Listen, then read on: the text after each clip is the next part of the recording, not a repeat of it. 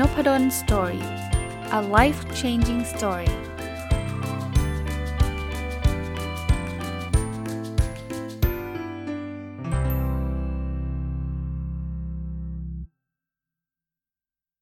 สวัสดีครับ ยินดีต้อนรับเข้าสู่น p ด d o สตอรี่พอดแคสต์นะครับ ยังต่อจากหนังสือเล่มเดิมนะครับ ที่เมื่อวานได้รีวิวไว้คือ Cartoonomics นะครับ ของดรเต็มยศปานเดชพงศ์ดรกำพลอดิเรกสมบัติ แล้วก็ดรสมภพ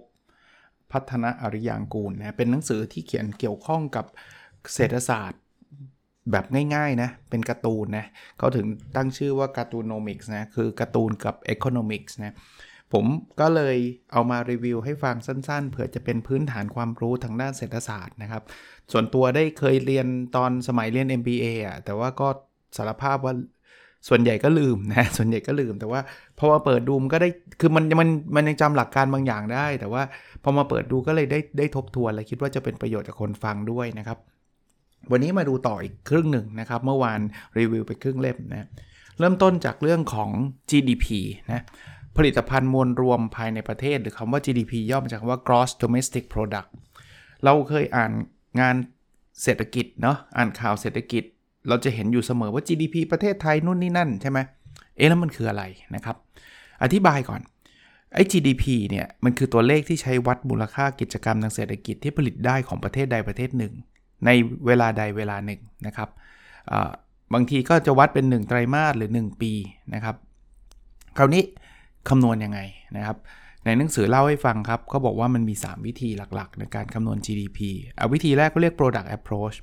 Product Approach คืออะไร คือการวัดผลรวมของมูลค่าสินค้า และบริการที่ผลิตได้ในประเทศ ไม่ว่าจะเป็นภาคเกษตรกรรม อุตสาหกรรมบริการนะครับนะก็เป็นเป็นการวัดทางด้านการผลิตอะที่เขาเรียกว่า supply size นะครับ อันนี้ก็ก็จะเป็นการวัดแบบ product approach โดยที่เน้นนะการวัดเนี่ยจะวัดสินค้าที่เป็น finish good หรือ final goods นะก็คือผลิตเสร็จเรียบร้อยแล้วนะครับ มาดูวิธีที่2นะครับ เป็นการวัดด้านวัดอุปสงค์หรือ demand side นะครับ หรือเรียกอีกชื่อว่า expenditure approach นะครับ อันนี้จะวัดจากผลรวมของรายจ่ายในการซื้อสินค้าและบริการนะเขาก็มีสมการนะครับ ถ้า y เป็น GDP เนี่ย มันจะเท่ากับ c บวก i บวก g บวก x ลบ m นะ แปล y คือ GDP นะ มันจะเท่ากับ c c คือ private consumption expenditure คือการบริภาคภาค การบริโภคภาคเอกชน I คือการลงทุนภาครัฐและเอกชนนะครับ G คือการบริโภคของภาครัฐนะครับ ส่วน x ลบ n เนี่ย x ก็คือการ export ก็คือการส่งออก ลบ m ก็คือการ import ก็คือการนำเข้านะ อันนี้ก็เป็นวิธีที่ที่ 2 นะครับ วิธีที่ 3 คือการวัดด้านรายได้ เขาเรียกว่า income approach นะ income approach ก็คือการเอาผล เอาการรวมเอามูลค่าผลตอบแทน ของผู้มีส่วนร่วมในการผลิตและขายสินค้า หรือบริการทุกคนนะเอามารวมกันไม่ว่าจะเป็นค่าจ้างค่าเช่า ผลตอบแทน ดอกเบี้ยกำไรนะครับ ในหนังสือมีตัวอย่างคำนวณให้ดูเลยนะจักรยานหนึ่งคันจะคิดยังไงอะไรอย่างเงี้ยนะครับ ก็เป็นการ์ตูนที่ที่ผมคิดว่า ง่ายๆนะอธิบายได้ง่าย ๆ แต่ว่าก็อย่างที่บอกนะครับ เราคงได้แค่รีวิวนะ ไว้เจาะลึกทุกทุกหน้าก็คงไม่ได้นะครับ อะคราวนี้หลาย ๆ คนเนี่ยก็พอพอเห็นสมการ GDP เมื่อกี้นะที่บอกมีวิธีการการอะไรนะ การคำนวณอยู่เนี่ยนะครับ ก็จะพบว่ามันมีตัวแปรตัวหนึ่งที่ส่งผลกระทบต่อ GDP ก็คือการใช้จ่ายภาครัฐนะคือเวลาเวลาเราเกิดปัญหาทางเศรษฐกิจเนี่ย เครื่องยนต์ที่เขาบอกว่าเครื่องยนต์บางทีมันดับนะ เช่น การบริโภคของประชาชนก็เริ่มลดลงนะ มันก็จะมีส่วนหนึ่งที่จะสามารถกระตุ้นเศรษฐกิจได้ เอายุคปัจจุบันเลยก็ได้นะครับ อย่างโควิดเนี่ยก็โหปิดไปทั้งหมดเลย ภาครัฐก็จะมีบทบาทอันนี้เข้ามานะครับ คือการใส่เงินเม็ดเงินลงไป นี่ก็คือการการใช้จ่ายภาครัฐเพื่อกระตุ้น GDP นะครับ คราวนี้มันมีปัญหาเรื่องหนึ่งเขาเรียกว่า crowding out effect นะคราวที่เอาเอฟเฟกคืออะไรนะครับ มันจะเกิดขึ้นเมื่อมีการเพิ่มขึ้นของค่าใช้จ่ายและการลงทุนภาครัฐนะ แล้วมันดันไปส่งผลต่อการบริโภคหรือการลงทุนภาคเอกชนลง คือพูดง่ายๆว่าตอนตอนนี้รัฐมีเจตนาดีแหละ อยากจะกระตุ้น แต่ว่ามันก็อาจจะทำให้ให้เอกชนเนี่ยถูกถูกลดบทบาทลงนะครับ ถูกยังไงนะเขาบอกว่าการที่รัฐจะต้องเอาเงิน จำนวนไม่น้อยเนี่ยมาลงทุนเนี่ยถามว่ารัฐเอามาจากไหน รัฐก็อาจจะขึ้นภาษีใช่ไหมพอเราขึ้นภาษีเนี่ยมันก็ทำให้รายได้หลังหักภาษีของภาคเอกชนลดลง เอาคนเอาตัวเราก็ได้นะโดนโดนรัฐหักภาษีไปเยอะเนี่ยรายได้เราก็ลด พอรายได้ลดเราเกิดอะไรขึ้นกำลังซื้อเราก็ลดงั้นแปลว่าเราก็จะซื้อของน้อยลงงั้นเศรษฐกิจมันอาจจะไม่ดีก็ได้ อันนี้อันนี้คือผลกระทบอีกอันหนึ่งนะกับอีกทางหนึ่งนะครับ ถ้าหากรายจ่ายภาครัฐมาจากการที่เขาบอกไม่ขึ้นภาษีหรอก เขาไปกู้เงินก็แล้วกันนะพกไปกู้เงินเนี่ยอุปสงค์ต่อเงินทุนหรือ demand for loans เนี่ยมันก็จะเพิ่มขึ้นเนาะเพราะว่ารัฐไปกู้เนี่ยนะครับทำให้ดอกเบี้ยซึ่งคือคือพอมันมีดีมานการกู้เยอะเนี่ยดอกเบี้ยในการกู้ยืมก็จะเพิ่มขึ้น พอดอกเบี้ยเพิ่มเนี่ยเอกชนก็ไม่กล้ากู้ใช่ไหมเพราะมันแพงใช่ไหมมันก็เป็นการลดการลงทุนภาคเอกชน นะครับ อันนี้เขาเรียกว่า crowding out effect นะ คนที่เรียนเศรษฐศาสตร์มาก็คงจะพอทราบว่า เออ การมันไม่ได้ง่าย ๆ แบบนั้นนะ มันมันมี 2 ผลกระทบกันทั้งหมดนะกับอีกเรื่องหนึ่งที่ผมคิดว่าก็เป็นเป็นเบสิกพื้นฐานที่คนทั่วไปน่าจะพอเข้าใจได้นะครับ ก็คือ government budget เร็วๆนี้รัฐเพิ่งผ่านงบประมาณของรัฐบาลไปนะ มองว่ารัฐบาลเนี่ยก็จะมีมีเหมือนบริษัทนั่นแหละนะครับ เราก็จะมี ต้องมีรายได้เข้ามา จะต้องมี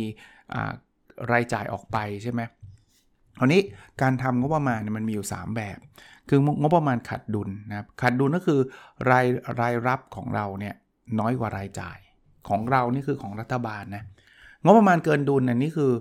รายรับของเราเนี่ยมันมากกว่ารายจ่าย แล้วก็งบประมาณสมดุลคือรายรับเท่ากับรายจ่ายนะคราวนี้จะใช้ช่วงเวลาไหนจะใช้แบบไหนก็ต้องขึ้นชื่นอยู่กับสภาพเศรษฐกิจนะครับ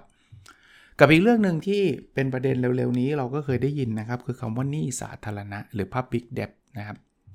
คือมันคือยอดรวมของเงินกู้ยืมภาครัฐณเวลาใดเวลาหนึ่งครับ เป็นยอดหนี้สาธารณะเอ๊ะใครจะรับผิดชอบหนี้นี้ก็คือประชาชนชาวไทยทุกคนนั่นเองนะเพราะว่าเพราะว่าก็รัฐก็ก็ก็ไม่มีจริง ๆ รัฐไม่ได้เป็นคนน่ะมันไม่ได้มีเงินเงินของงอกออกมาเองอะเงินก็มาจากพวกเราเนี่ยนะครับเพราะฉะนั้น ในมันมีนิยามยาวๆเลยก็ท่านจะได้ทราบว่า มันคือหนี้ที่กระทรวงการคลัง หน่วยงานของรัฐหรือรัฐวิสาหกิจกู้ หรือหนี้ที่กระทรวงการคลังค้ำประกัน แต่ไม่รวมหนี้ของรัฐวิสาหกิจที่ทำธุรกิจให้กู้ยืมเงินโดยกระทรวงการคลังมิได้ค้ำประกันนะครับ เพราะฉะนั้นหนี้สาธารณะจะมากจะน้อยขึ้นอยู่กับ 1. หนี้รัฐบาลกู้ตรงนะสองหนี้รัฐวิสาหกิจเนี่ยที่ที่เป็นรัฐวิสาหกิจทั้งหมดเลยนะครับ เช่น ปตทเช่นอะไรเงี้ยนะครับนะ แล้วก็หนี้ของหน่วยงานรัฐภาคอื่นนะครับ ก็มีหน่วยงานอื่นๆที่เขากู้ได้นะก็ต้องต้องลองดูนะครับ ตอนนี้หนี้สาธารณะเราก็เป็นประเด็นว่ามันเออมันจะเพิ่มขึ้นนะครับเขาก็มีเพดานของเขาอยู่นะว่ามันไม่ควรจะเกินกี่เปอร์เซ็นต์ของ GDP นะอันนี้ก็ก็เป็นประเด็น เรื่องอีกเรื่องหนึ่งที่ผมว่าหลายคนคงเคยอ่านหนังสือก็คือเงินเฟ้อนะครับ เงินเฟ้อเป็นตัวเลขเศรษฐกิจที่เราได้ยินเป็นประจำนะฮะมันคือปรากฏการณ์ที่สินค้ามีราคาเพิ่มสูงขึ้นนะ ถามว่าเงินเฟ้อมันคำนวณยังไง มันคืออัตราการเปลี่ยนแปลงของระดับราคาสินค้าในช่วงหนึ่ง เทียบกับช่วงหนึ่ง ปกติจะเป็นเป็นรายปีนะ ปีนี้กับปีที่แล้วนะเช่น ถ้าปีนี้เนี่ยก๋วยเตี๋ยวชามละ 15 บาทนะครับ แต่พอปีหน้ามันกลายเป็นชามละ 30 บาทเนี่ย ก็แปลว่าอย่างเงี้ยมันมีเงินเฟ้อนะครับ ก็คำนวณง่ายๆเลยครับ เวลาเขาคำนวณเขาไม่ได้คำนวณแต่ก๋วยเตี๋ยวนะเขาก็คำนวณเขาเรียกว่า consumer price index อะนะครับ เป็นเป็นเป็นอินเด็กเป็นดัชนีรวมของสินค้าอุปโภคบริโภคต่าง ๆ ซึ่งเขาคงมีลิสต์อยู่นะก็เทียบปีนี้กับปีที่แล้วหารด้วยปีที่แล้วนั่นเองนะครับปูนร้อยออกมา นั่นก็คือคืออัตราเงินเฟ้อนะครับ คราวนี้เงินเฟ้อมันมันมันเยอะเนี่ยมันส่งผลยังไง ก็แน่นอนครับ คือเงินร้อยบาทวันนี้ ถ้ามันมีเงินเฟ้อเยอะสินค้ามันขึ้นสูงขึ้นเรื่อยๆเนี่ยพอปีหน้าร้อยบาทเนี่ยมูลค่ามันก็น้อยลง เวลาเราไปแลกสินค้ามา แล้วก็แลกสินค้าได้ได้ได้ลดต่ำลงนะครับนะอันนั้นก็จะเป็นเรื่องของเงินเฟ้อในหนังสือยังมีรายละเอียดอีกนะครับว่ามันมีเงินเฟ้อเป็นยังไงแบบไหนอันนั้นผมขออนุญาตไม่เจาะลึกไปนะ เรื่องทองคำก็เป็นอีกอีกประเด็นหนึ่งนะครับเขาก็เล่าถึงประวัติของทองคำต่างๆ นานาว่าแต่ก่อนเนี่ยมันเป็นสิ่งที่หายากเขาก็เลยเวลาจะพิมพ์ธนบัตรอะไรมาก็ต้องอ้างอิงทองทองคำแต่ต่อมาก็มีการปรับเปลี่ยนวิธีการต่างๆนะครับ หรือเรื่องที่หลายคนก็คงสนสนใจมีอยู่ช่วงหนึ่งก็เป็นประเด็นอยู่เยอะมากเลย คือเรื่องของราคาน้ำมันของประเทศไทยนะซึ่งก็จะมีการกำหนด มีทั้งค่าการตลาดนะครับอันนี้ผมผมเพิ่มให้นิดนึงเงินเผื่อเผื่อหลายคนสนใจ เอ๊ะราคาน้ำมันมันขึ้นอยู่กับอะไรบ้างนะอันแรกสุดก็คือราคาขายส่งหน้าลงกลั่นนะครับ ซึ่งตอนนี้เราอ้างอิงกับราคาขายหน้าลงกลั่นในราคาตลาดสิงคโปร์นะครับอ่าอันที่ 2 คือภาษีสรรพสามิตเป็นภาษีที่ถูกจัดเก็บโดยกรมสรรพสามิตกระทรวงการคลังนะครับ อันนี้ก็ขึ้นขึ้นอยู่กับภาษีด้วยนะครับ อันที่ 3 คือกองทุนน้ำมันเชื้อเพลิงนะครับ เป็นกองทุนที่เก็บจากน้ำมันแต่ละชนิดเนี่ยตาที่แตกต่างกันนะครับ อันที่ 4 คือกองทุนเพื่อส่งเสริมการอนุรักษ์พลังงานนะครับ อันที่ 5 คือภาษีต่างๆ เช่นภาษีเทศบาลภาษีมูลค่าเพิ่มและที่ 6 คือค่าการตลาดนะครับ เป็นค่าใช้จ่ายของผู้ประกอบการผู้ค้าน้ำมัน ก็รวมๆกันเนี่ยมันก็จะเป็นราคาน้ำมันหน้าปั๊มของเราอะที่เราที่เราต้องไปซื้อมานะครับ เรื่องหลักอีกเรื่องหนึ่งถ้าใครเรียนเศรษฐศาสตร์คงได้ยินคำนี้บ่อยก็คืออัตราดอกเบี้ยนะถามว่ามันคืออะไรผมว่าทุกคนคงรู้จักอะนะครับเวลาเราไปยืมเงินใครก็จะจะจะถูกชาร์จอัตราดอกเบี้ยขึ้นมาครานี้มันก็มีพวกตัวย่อนะสำหรับใครที่ไม่รู้แปลสั้นๆให้นะ MLR นะครับ MLR มันคือ minimum loan rate นะครับเป็นอัตราดอกเบี้ยเงินกู้ธรรมดาขั้นต่ำสำหรับลูกค้ารายใหญ่ชั้นดีนะครับปกติ MLR จะต่ำที่สุดเลยนะครับ MOR นะครับ คือ minimum overdraft rate คืออัตราดอกเบี้ยเงินกู้สำหรับลูกค้ารายใหญ่ชั้นดีใช่ประเภทเบิกเงินเกินบัญชี บางทีต้องมีไว้ คือเงินบางทีมันมันช็อตอะพูดง่ายๆว่ามันไม่พอก็ต้องเบิกเงินเกินบัญชีนะครับ MOR ก็จะสูงกว่า MLR แล้วอีกอันนึงคือ MRR minimum retail rate เป็นอัตราดอกเบี้ยเงินกู้ลูกค้ารายย่อยชั้นดี แน่นอนรายย่อยเนี่ยความเสี่ยงมันสูงกว่ารายใหญ่ เพราะนั้นเนี่ย MRR ก็จะสูงสูงกว่า MOR และ MLR นะครับ โดยโดยโดยทั่วไปแล้วกันนะครับ บางทีบางคนบอกเอ๊ะมันไม่เห็นเหมือนแบบนี้ตลอดก็เป็นทั่วไปนะครับ ก็ธนาคารเขาก็จะมีตัวกำหนดมาว่าประมาณไหน ซึ่งซึ่งธนาคารในประเทศไทยก็จะมีการกำหนดอัตราดอกเบี้ย จะเรียกว่าอะไรดีล่ะครับ การกู้ยืมเขาเรียกอัตราดอกเบี้ยนโยบายอะ่ะมันคือมันคืออัตราดอกเบี้ยที่ธนาคารพาณิชย์ทั่วไปเนี่ยเขากู้ยืมจากธนาคารในประเทศไทยนะก็ ก็มันจะส่งส่งผลต่ออัตราดอกเบี้ยในตลาดนั่นแหละนะครับ อีกเรื่องหนึ่งที่เป็นเรื่องที่หลายคนคงคงคงเคยได้ยินนะครับ คงเคยทราบคือ time value of money มันแปลว่าอะไร มันแปลว่าง่าย ๆ ว่าเงินณเวลาต่างกันมีค่าต่างกันนะ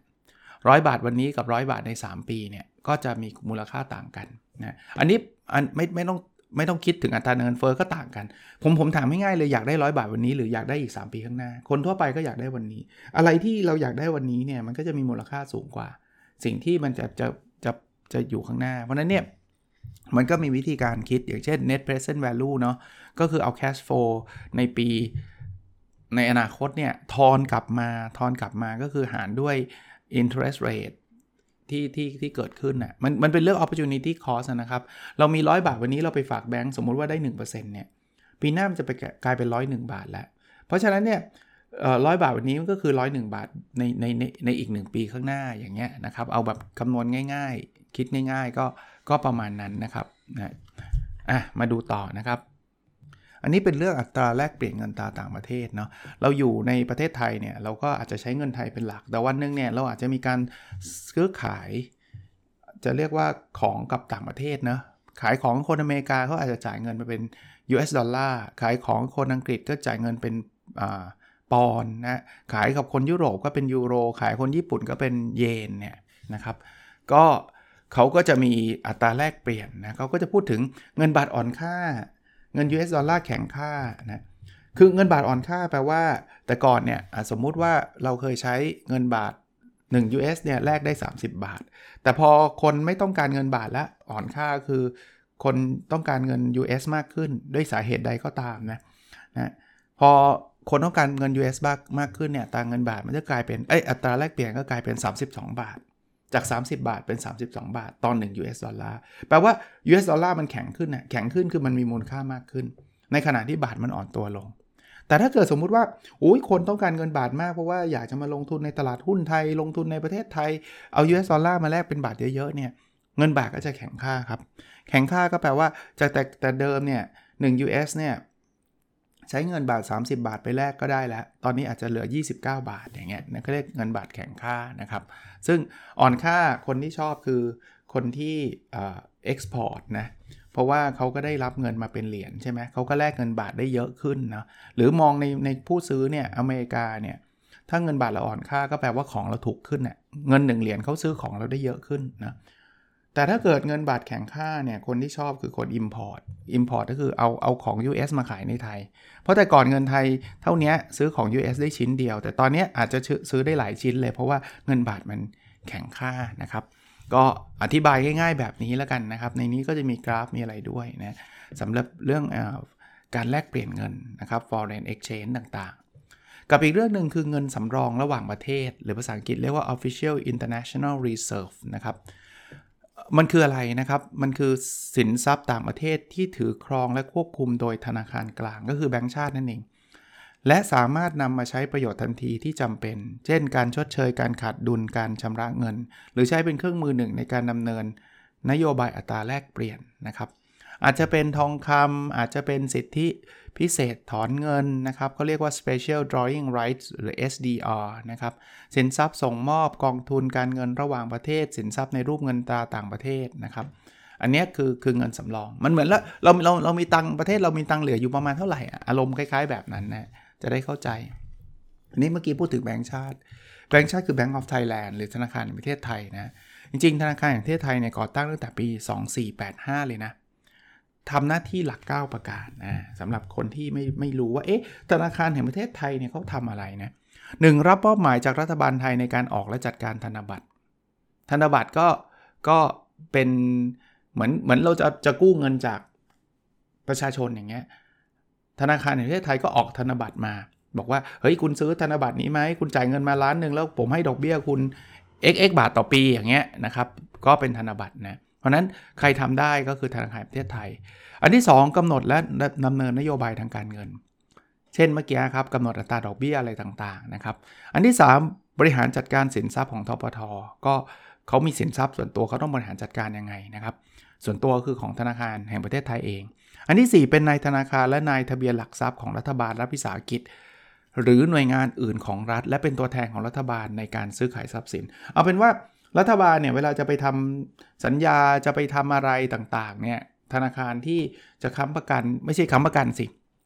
เป็นเป็นคนดำเนินการต่างๆเนี่ยก็คือ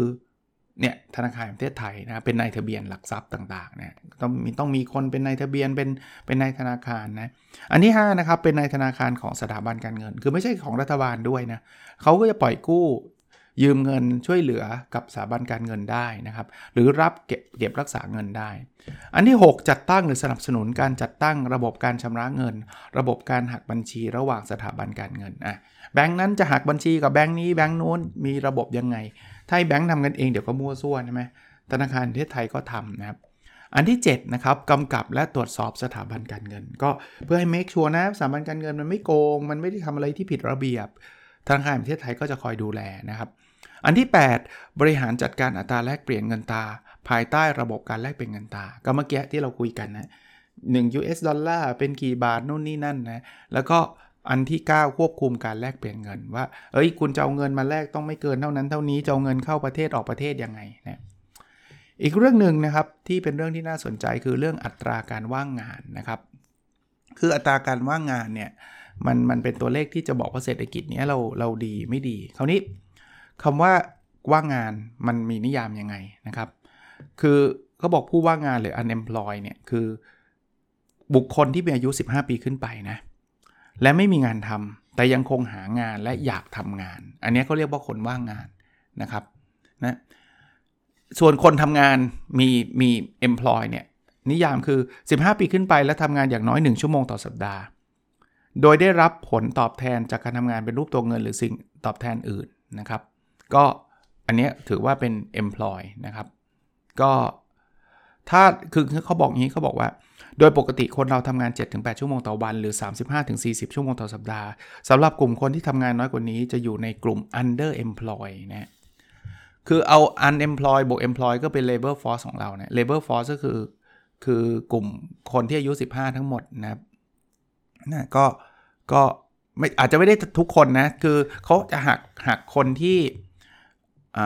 กำลังศึกษาอันนี้ไม่นับพ่อบ้านแม่บ้านเนี่ยจะไม่นับนะครับ ไม่ทำงานแล้วเนื่องจากอายุมากเกินก็ไม่นับ หรืออยู่ในระหว่างการพักหรือป่วยหรือพิการก็ไม่นับนะครับ อันนี้คือคือไม่ได้อยู่ใน labor force ของเรานะอีกอันหนึ่งครับ คือดัชนีความเชื่อมั่นผู้บริโภค consumer confidence index นะครับเขาเป็นเขาบอกว่าเป็นตัวชี้วัดทางเศรษฐกิจตัวหนึ่งที่มีการใช้ในหลาย ๆ ประเทศเลย มันบรรวัดอะไรรู้ไหมวัดความเห็นของผู้บริโภคที่มีต่อภาวะเศรษฐกิจ การใช้จ่ายการออมสถานการณ์ต่างๆ ที่มีความเกี่ยวข้องทางเศรษฐกิจนะคือไปสัมภาษณ์ไปไปเก็บแบบสอบถามมา ว่าคุณเชื่อมั่นว่าเศรษฐกิจไทยเป็นยังไงนะครับ ก็เป็นดัชนีที่มันผมว่ามันก็เป็นเป็นตัวบอกว่า เอ้ย ตอนนี้ คนเชื่อ คือคนเวลาเชื่อมั่นเยอะเนี่ยเศรษฐกิจก็มีแนวโน้มที่จะบูมใช่ไหมที่จะเติบโต ถ้าเชื่อมั่นน้อยคนก็จะเก็บเงินไม่กล้านะยิ่งยิ่งตอนโควิดเนี่ยผมคิดว่าดัชนีของเชื่อมั่นก็อาจจะไม่ค่อยดีนักอย่างเงี้ยนะครับในบางในบางจังหวะนะอะคราวนี้มาถึงพาร์ทสุดท้ายเขาก็เล่าเรื่องของ Great Depression นะเรื่องของภาวะเศรษฐกิจตกต่ำนะครับเขาพูดถึงตั้งแต่ยุค 1929 เลยนะครับ ที่เป็นตกต่ำกันทั่วโลกเลยนะครับ เขาก็เล่าเรื่องของประวัติศาสตร์ เศรษฐกิจต่างๆ เล่ามาถึงยุคที่เกิดต้มยำกุ้งนะครับ ในปี 2540 นะฮะตอนนั้นเราก็มีหลากหลายสาเหตุนะนะเงินไหลเข้าจากกองทุนต่างประเทศ แต่ว่าอัตราอัตราแลกเปลี่ยนเรายังคงที่นะเกิดเศรษฐกิจฟองสบู่นะเกิดการชะลอตัวนะครับ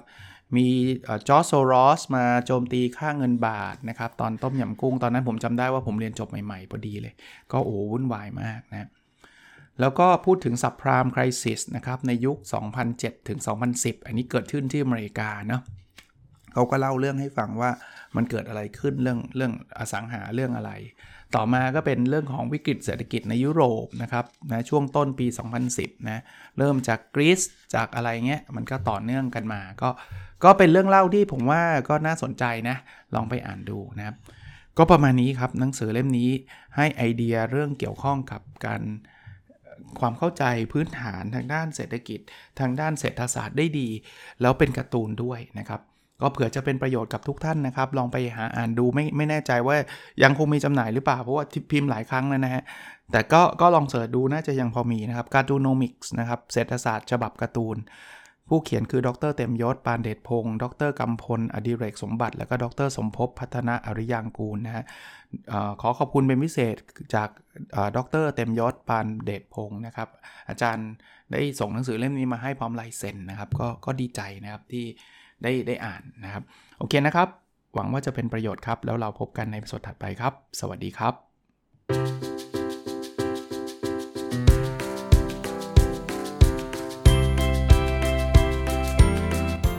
n o p a d o n Story a life changing story